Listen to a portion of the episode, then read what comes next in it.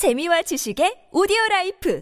팟빵 안녕하세요. 군사돋보기입니다. 전장에서 고도의 적 목표물 사살 능력을 가진 저격수는 온갖 최첨단 무기가 극도로 발달한 현대전에서도 매우 위협적인 전력입니다. 독일과 소련의 전쟁 당시 우크라이나 출신 붉은 군대의 한 저격수 류드밀라 파블리첸코는 10개월이라는 짧은 기간 동안 상대편의 저격수 36명을 처리했고 최종적으로 독일 제국군의 309명을 요단강 너머로 보내버린 전설적인 전과로 죽음의 숙녀라는 별명을 얻었는데요. 그녀의 피가 후예에게도 이어진 덕분일까요? 우크라이나군 저격수들 중 무려 역대급 기록을 세운 저격수가 등 등장했습니다. 흔한 FPS 게임에서는 저격수가 가장 편안해 보이지만 실제로 저격수가 되기 위해서는 위장술, 이동, 관측, 독도법, 통신, 정보 수집, 정밀 사격 등을 반드시 익혀야 하고 무엇보다 인내력과 체력이 크게 요구됩니다. 여기에 더해 생존술까지 익히는 저격수들은 사실상 이미 특수부대원 요원들이며 현대전에서도 위치 좌표 및 기후 조건을 잘 파악하는 저격수의 특성상 아군의 화력을 유도하는 매우 중요한 임무로 수행해 불리한 전황을 순식간에 뒤집을 수도 있는데요. 이런 저격수는 역시나 우크라이나 러시아 전쟁에서도 가장 중요한 전력으로 평가되는데 우크라이나 우크라이나군 저격수가 세계에서 두 번째로 긴 초장거리 저격 기록을 세웠다는 소식이 들어왔습니다. 우크라이나는 영상까지 공개하며 이를 증명했는데요. 이와 관련된 소식 자세히 알아보도록 하겠습니다.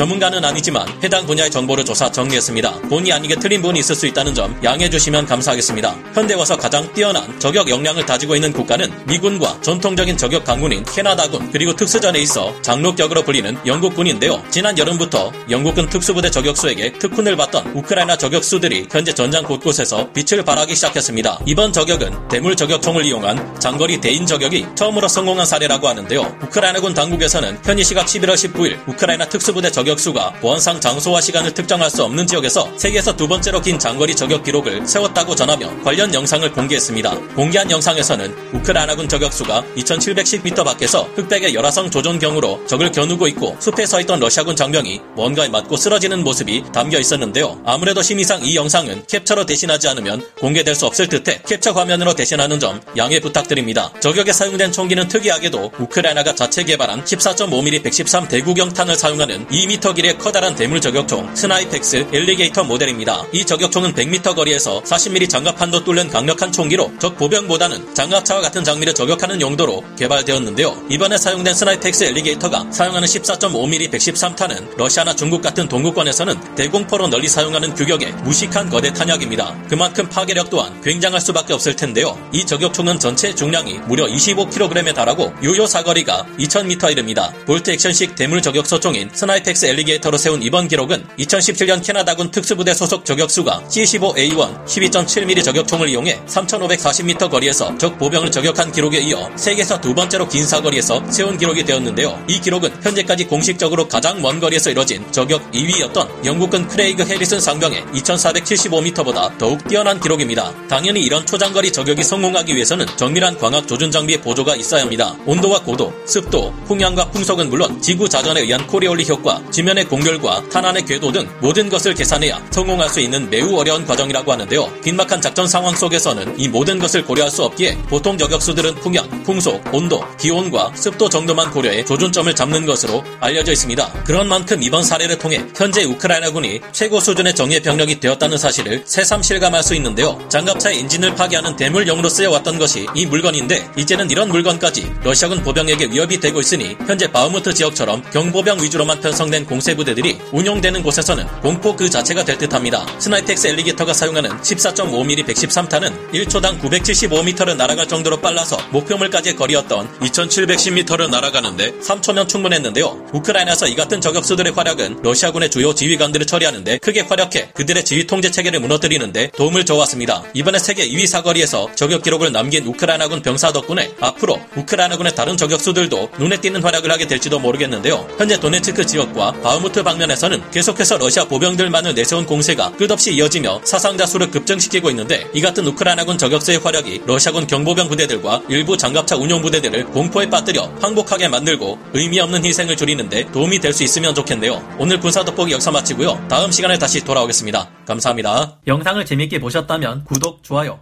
알림 설정 부탁드리겠습니다.